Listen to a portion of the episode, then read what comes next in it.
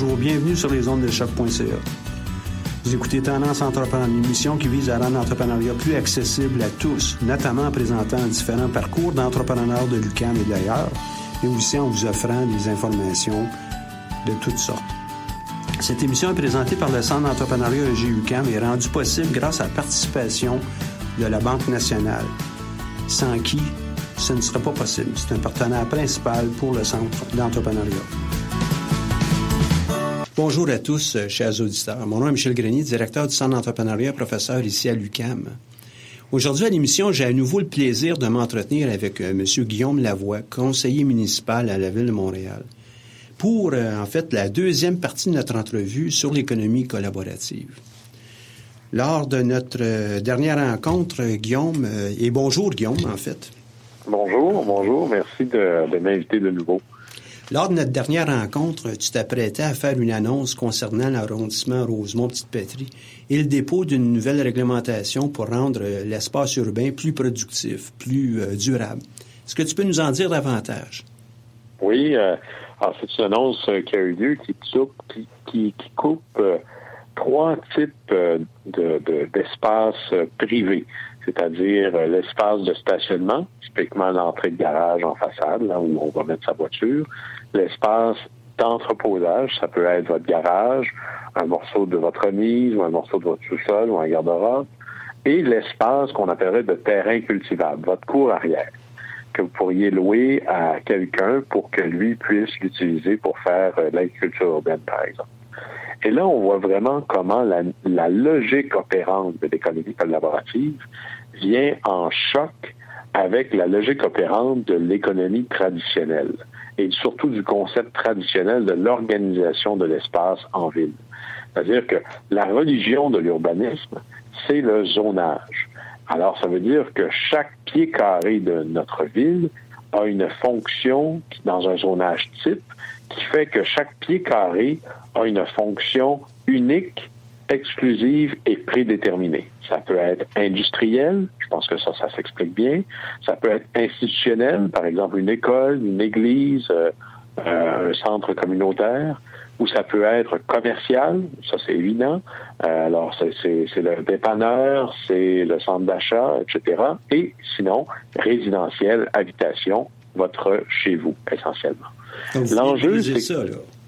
Ben, ben, oui, quelque part, parce que si vous allez louer euh, votre stationnement ou votre garage à votre voisin, ne serait-ce que pour un dollar, ben ça, ça veut dire que c'est du commerce. Et donc, là, il y a un conflit avec la réglementation parce que sur une zone que j'ai prédéterminée comme étant exclusivement de la résidence ou de l'habitation, il y aurait des activités commerciales, conflit profond avec ma division des usages dans une ville en fonction de l'espace. Alors, pour pouvoir permettre les Airbnb du stationnement, les Airbnb de l'entreposage ou les Airbnb de, du terrain cultivable pour l'agriculture urbaine, il faut que je modifie le côté très strict du zonage actuel pour permettre ce que l'on a appelé, parce qu'on a inventé cette réglementation-là, des usages complémentaires. Qu'est-ce qu'un usage complémentaire? Ben, par exemple, ce serait le commerce quand vous louez votre stationnement, mais c'est un commerce ou un usage complémentaire qui, par sa pratique, ne vient pas en conflit avec l'usage principal. Votre entrée de garage qui sert à mettre votre voiture, si vous louez votre entrée de garage à un voisin pour que lui aussi puisse mettre une voiture, ça ne met pas en danger ni la quiétude de votre voisin, ni la fonction première de votre chez vous qui demeure une fonction résidentielle d'habitation. Alors, c'est, c'est vraiment de réfléchir maintenant que chaque pied carré pourra avoir plusieurs usages différents, mais avec des degrés, des encadrements spécifiques. Tout en respectant l'environnement, puis euh, le droit de vivre des citoyens, puis des, des, euh, des résidents, là c'est là où l'encadrement, c'est la clé. Hein. Vous savez, à tous ceux qui me disent que le diable est dans les détails, je leur dis toujours que je suis d'accord, mais en admettant ça, on admet aussi que ça veut dire que Dieu est dans l'essentiel. Alors, c'est excellent, ces pratiques-là, c'est l'encadrement qui fait que c'est une bonne chose ou une mauvaise chose. En disant il peut y avoir du commerce sur un lieu résidentiel, ben c'est correct si je limite ça à des types d'usages très particuliers, comme par exemple le stationnement sur un espace dédié existant au stationnement.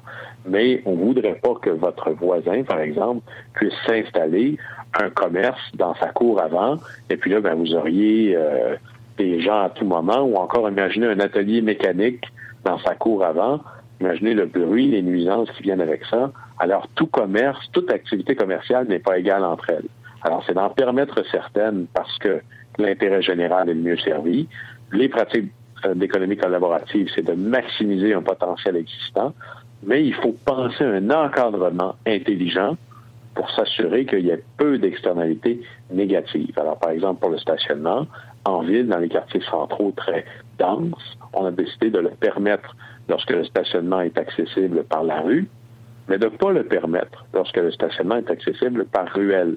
Certaines ruelles sont très étroites, certaines ruelles sont verdies, certaines ruelles sont presque des extensions des cours arrière, un plein d'enfants qui jouent.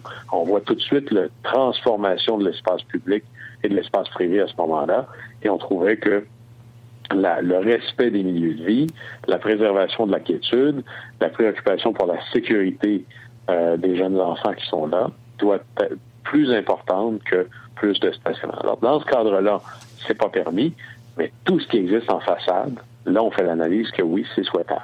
Donc, la réglementation va venir euh, euh, régir, en fin de compte, euh, ces espaces-là pour s'assurer qu'il n'y ait pas de chaos. Qu'est-ce que vous avez mis en place dans l'arrondissement pour permettre ça? Bien, voyez-vous, pour le stationnement, je le disais, ce n'est qu'en façade. Alors, quand on veut écrire, par exemple, que l'usage commercial complémentaire pour stationnement est permis, dès que c'est accessible directement par la rue. Mais il a fallu véritablement étudier très sérieusement la réglementation pour savoir comment l'écrire. Pour ce qui est de l'entreposage, évidemment, tout le monde a probablement un peu d'espace dans son garage ou dans sa remise. Pourquoi pas louer ça? Voire même son sous-sol? Il y a de l'entreposage chauffé. Pour certains types d'entreposage, c'est mieux. Mais on voudrait pas que ça devienne euh, une extension d'un commerce, là, que ce soit presque l'entrepôt d'un commerce qui lui aurait pas assez de place, où là vous auriez des va-et-vient chaque matin, chaque soir, venir euh, prendre les choses dans l'entrepôt et les remettre là. Alors, il ne faut pas que ce soit lié à une entreprise. C'est vraiment entre les particuliers. Et on va, comme pour l'agriculture urbaine, venir encadrer, surtout en fonction de la superficie, qu'on a limité pour l'instant à 25 mètres carrés. 25 Alors, si vous avez 25 mètres carrés, vous avez probablement un bout de garage ou un bout de remise ou un bout de votre sous-sol, mais plus que ça, ce ne sera pas permis. Et on s'assure avec une ligne de cet ordre-là que l'ensemble d'une maison, par exemple, ne pourrait pas être transformé en entrepôt temporaire parce que sa fonction première, c'est de loger des gens, pas des boîtes en carton. OK. Et puis, euh, cette réglementation-là, s'applique pour tout Montréal ou pour euh, un, seul arrondissement? Elle s'applique pour un seul arrondissement parce que le zonage et les usages relèvent des arrondissements en termes de juridiction. Mais déjà, et c'est pour ça que c'était très important de bien le faire, parce qu'on ne veut pas se tromper. Euh, lorsqu'on fait des lois et des règlements qui nous sortent du cadre culturel habituel, il faut le faire avec parcimonie, beaucoup de sérieux, énormément euh, de prudence pour éviter les dérapages, euh, présumés ou réels.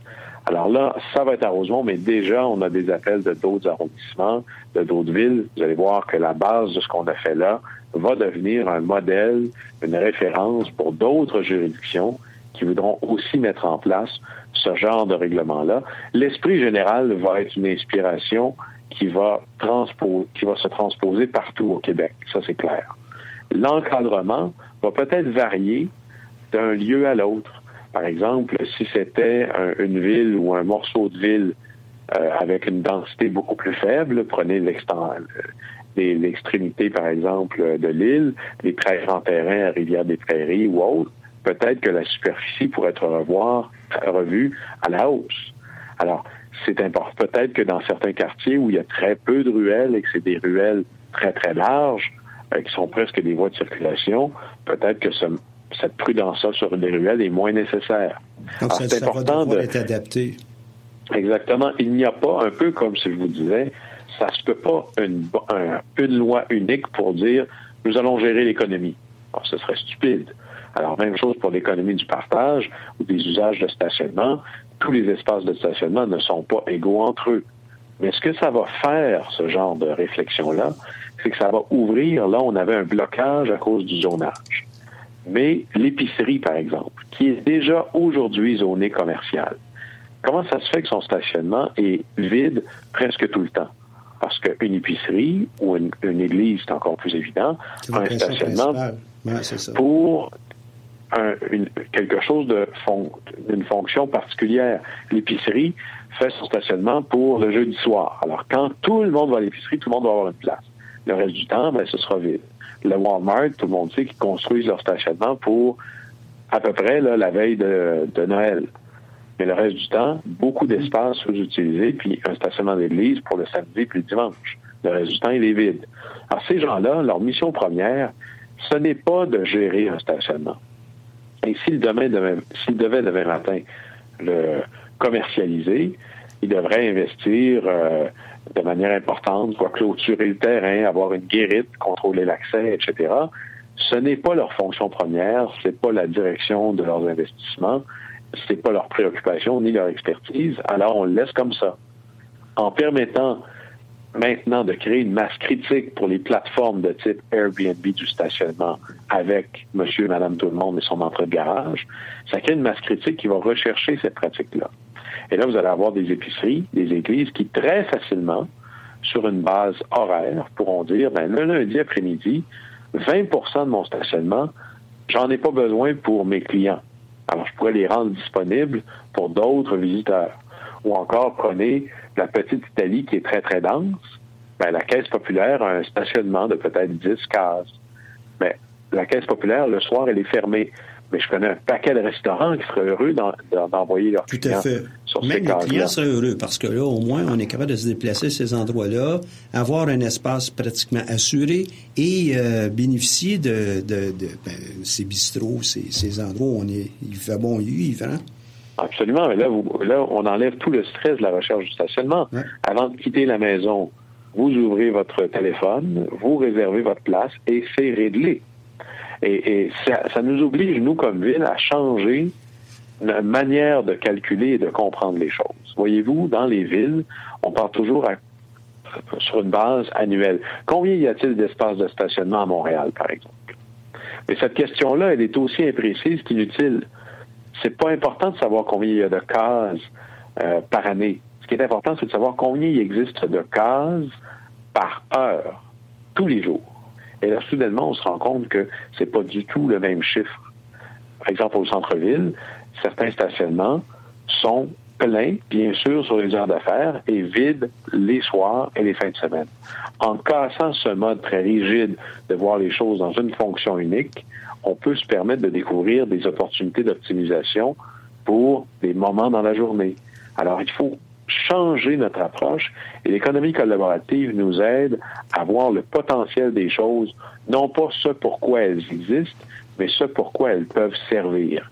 Et ça, c'est le début de la productivité. Donc, ça s'applique euh, aux espaces, ça s'applique euh, aux espaces de stationnement, aux euh, espaces de rangement, probablement aussi pour les jardins, pour ceux qui c'est possible. Donc, euh, ça offre beaucoup de possibilités pour des micro-entreprises. Par exemple, moi, je pourrais décider de lancer, euh, de, rendre mon, espace stationnement disponible. C'est évident que je pourrais peut-être pas gagner ma vie avec ça, là. mais euh, c'est une micro-entreprise. Qu'est-ce que les entrepreneurs peuvent faire au sens large avec toutes ces opportunités, tout ce potentiel que, que tu nous parles présentement? Puis on sait qu'il y a des joueurs immenses qui proviennent des États-Unis ou d'Europe qui sont sur le marché présentement, mais les nôtres, nos entrepreneurs adultes, qu'est-ce qu'ils peuvent faire? Mais ça, c'est la clé parce que puisque si je ne change pas le contexte flou, voire hostile de ma réglementation, je ne verrai pas émerger des petits joueurs chez nous qui un jour deviendront grands. Prenez euh, Airbnb, par exemple, ou le Airbnb du stationnement. Soyons encore plus précis. Mais ça existe ailleurs. Mm-hmm. Il y a deux géants américains aujourd'hui qui sont présents à Montréal, mais parce qu'ils sont très, très gros, c'est comme n'importe quelle entreprise, parce que vous êtes très gros, parce que vous avez maintenant des poches profondes, vous avez la capacité de tester des marchés pour lesquels la réglementation est floue ou hostile, ou à très très peu de coûts, parce que dans le fond, une fois que vous avez mis en place la plateforme, l'offrir dans une ville ou une autre, c'est pas plus difficile. Le, le, coût marginal est presque nul. Mais si vous êtes une petite start-up québécoise, vous êtes le prochain Airbnb du stationnement, ben vous ne pouvez pas émerger à Montréal parce que vous avez un cadre flou, voire hostile. Et là, non seulement vous trouvez, vous trouvez très peu de clients qui sont prêts à embarquer dans l'aventure, mais pire, lorsque vous allez rencontrer la Caisse populaire, ou un investisseur parce que vous avez besoin de 300 000 dollars pour mettre sur pied cette fameuse plateforme. Il y a un peu de, design de software à faire, un petit peu de publicité. Bref, c'est pas un énorme investissement, mais quand même quelques centaines de milliers de dollars. votre investisseur, votre investisseur ou votre caisse populaire va dire, mais écoute, c'est pas permis par la loi, ça augmente à tout le moins mon risque. Alors, soit je te finance pas, ou je te finance moins, ou je te finance à plus cher. Alors, en refusant de changer le statu quo, en refusant de donner un cadre clair au plan réglementaire, c'est véritablement une chape de plomb sur l'éclosion et le développement de petites start-up qui ne pourront jamais émerger et devenir grandes et conquérir le reste du monde si ici, ils n'ont pas un terreau fertile. Et le terreau fertile pour l'investissement, pour l'innovation, c'est un cadre réglementaire clair. Donc, Et dans ça qui, qui m'animait beaucoup aussi. Mhm. Donc, dans Rosemont, euh, Guillaume, euh, en favorisant l'économie de partage, cette collaboration entre euh, gens, on permet davantage d'entrepreneuriat. On permet des gens qui vont regarder à prendre des idées peut-être d'ailleurs pour être capable de les mettre en œuvre. Vous leur offrez un terreau pour pouvoir pratiquer. Là. Absolument. Puis le message est très clair. Là. C'est si vous voulez vous lancer dans ce genre de pratique-là, Rosemont la petite patrie, et moi j'en suis convaincu, ça va faire école et rapidement, soit parce qu'il y aura des visionnaires à la ville de Montréal, ou soit parce que la pression politique des Montréalais vont dire moi je le veux aussi, nous allons créer à Rosemont et à Montréal un environnement où les startups qui veulent vivre de l'optimisation des biens et des services qui existent déjà vont pouvoir s'installer ici. Ça ne veut pas dire que tout va être permis. Il va y avoir un encadrement, il va y avoir des limites, des garde-fous. Euh, des, tempérances, mais le cadre réglementaire sera suffisamment clair que les investisseurs vont avoir le bon message. Et un peu, voyez-vous, euh, euh, il s'est développé en France et aux États-Unis ce qu'on appelle transformer votre voiture en car to go. Hein, je vais prendre des mhm. exemples très imagés. C'est-à-dire que, imaginez que vous stationnez votre voiture pour une rencontre qui va durer toute la journée. Ben, vous savez que vous n'aurez pas besoin de votre voiture pendant la journée. Elle est stationnée sur la rue ou dans un stationnement quelconque. Pourquoi est-ce que cette voiture-là ne pourrait pas servir à quelqu'un d'autre qui pourrait la louer sur une base horaire sans avoir besoin de vous déranger? Vous stationnez votre voiture, vous la mettez disponible et quelqu'un qui est membre de ce groupe-là ou cette communauté-là peut la prendre et l'utiliser parce que vous, vous avez décidé qu'elle était disponible. Ça existe en France, ça s'appelle Drivy. Ça existe aux États-Unis, ça s'appelle Relay Ride, qui viennent de changer de nom. Maintenant, il s'appelle Turo. Et plusieurs startups canadiennes et québécoises voulaient faire la même chose.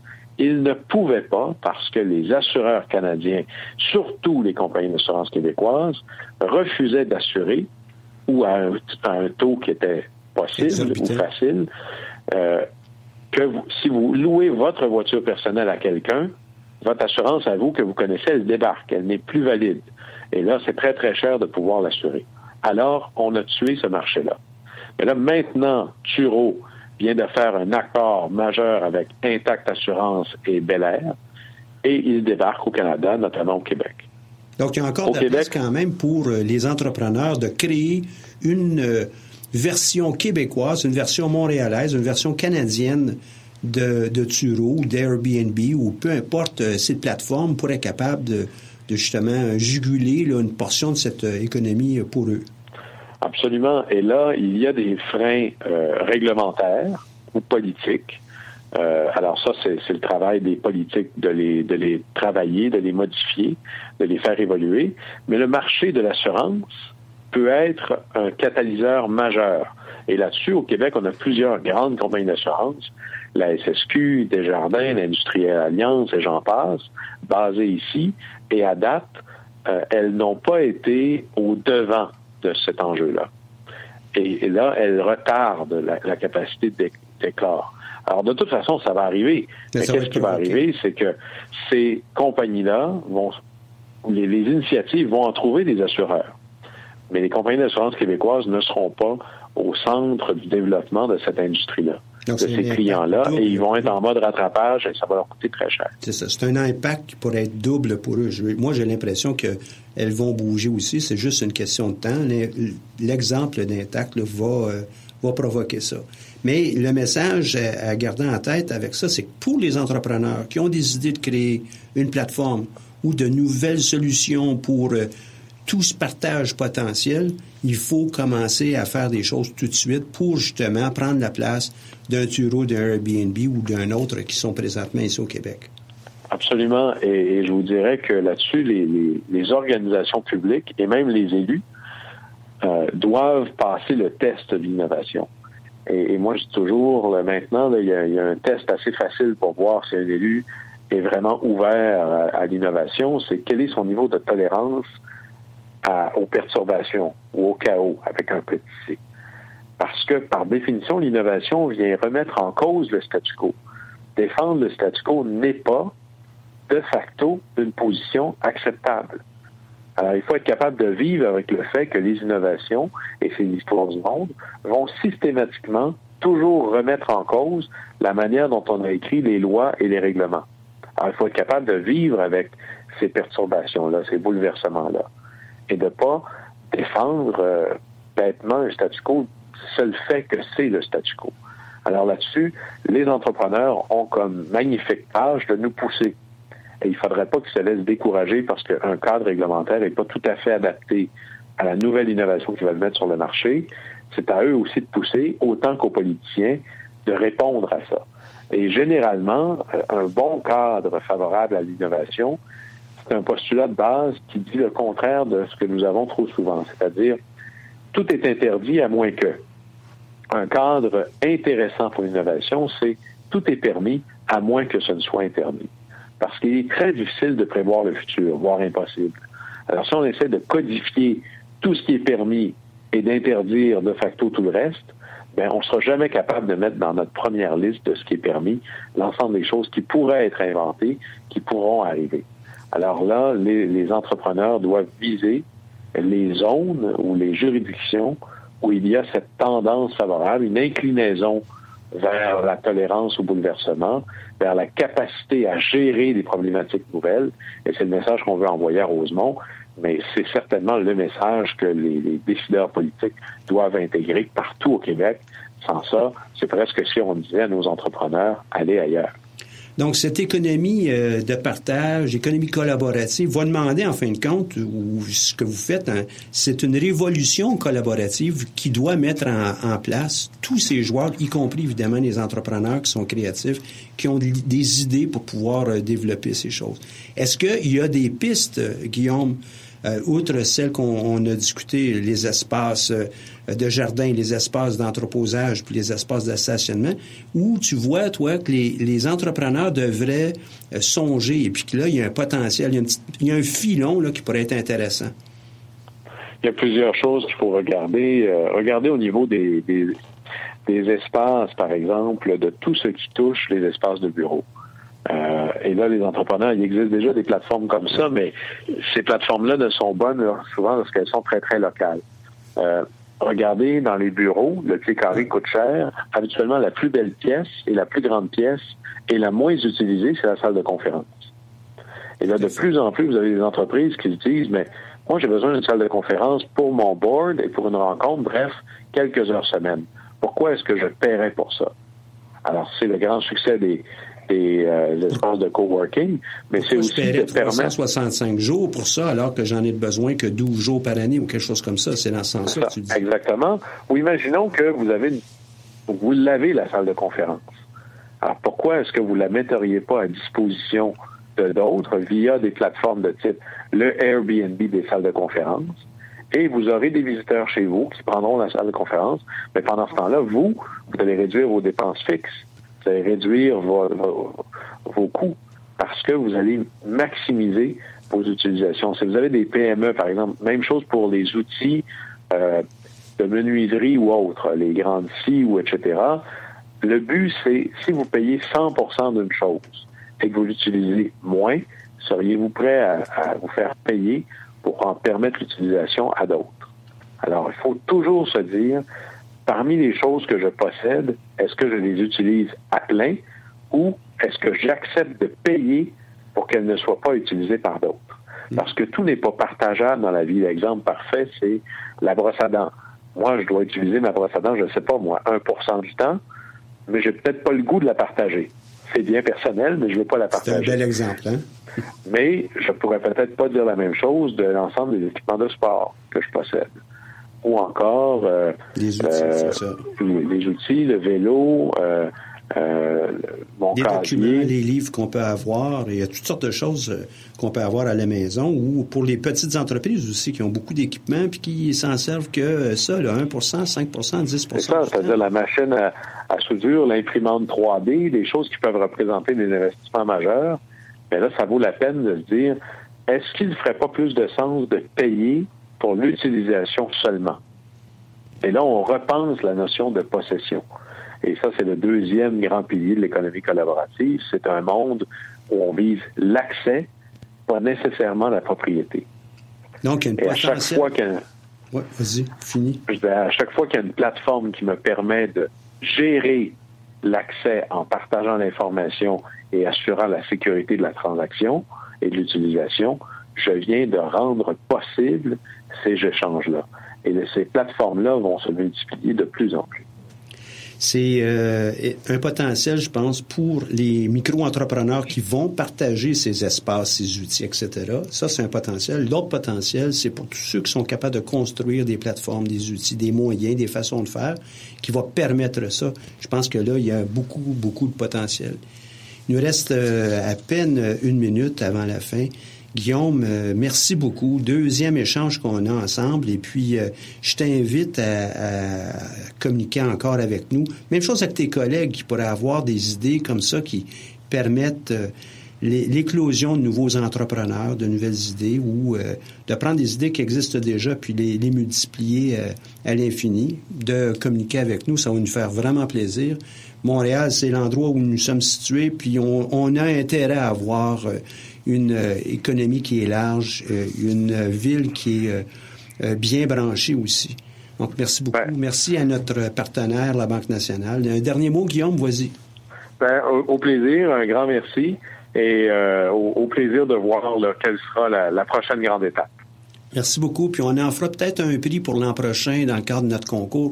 On va songer à ça et sûrement qu'il pourra avoir un attrait important pour nos résidents ici à Montréal et ailleurs. Merci beaucoup et à la prochaine.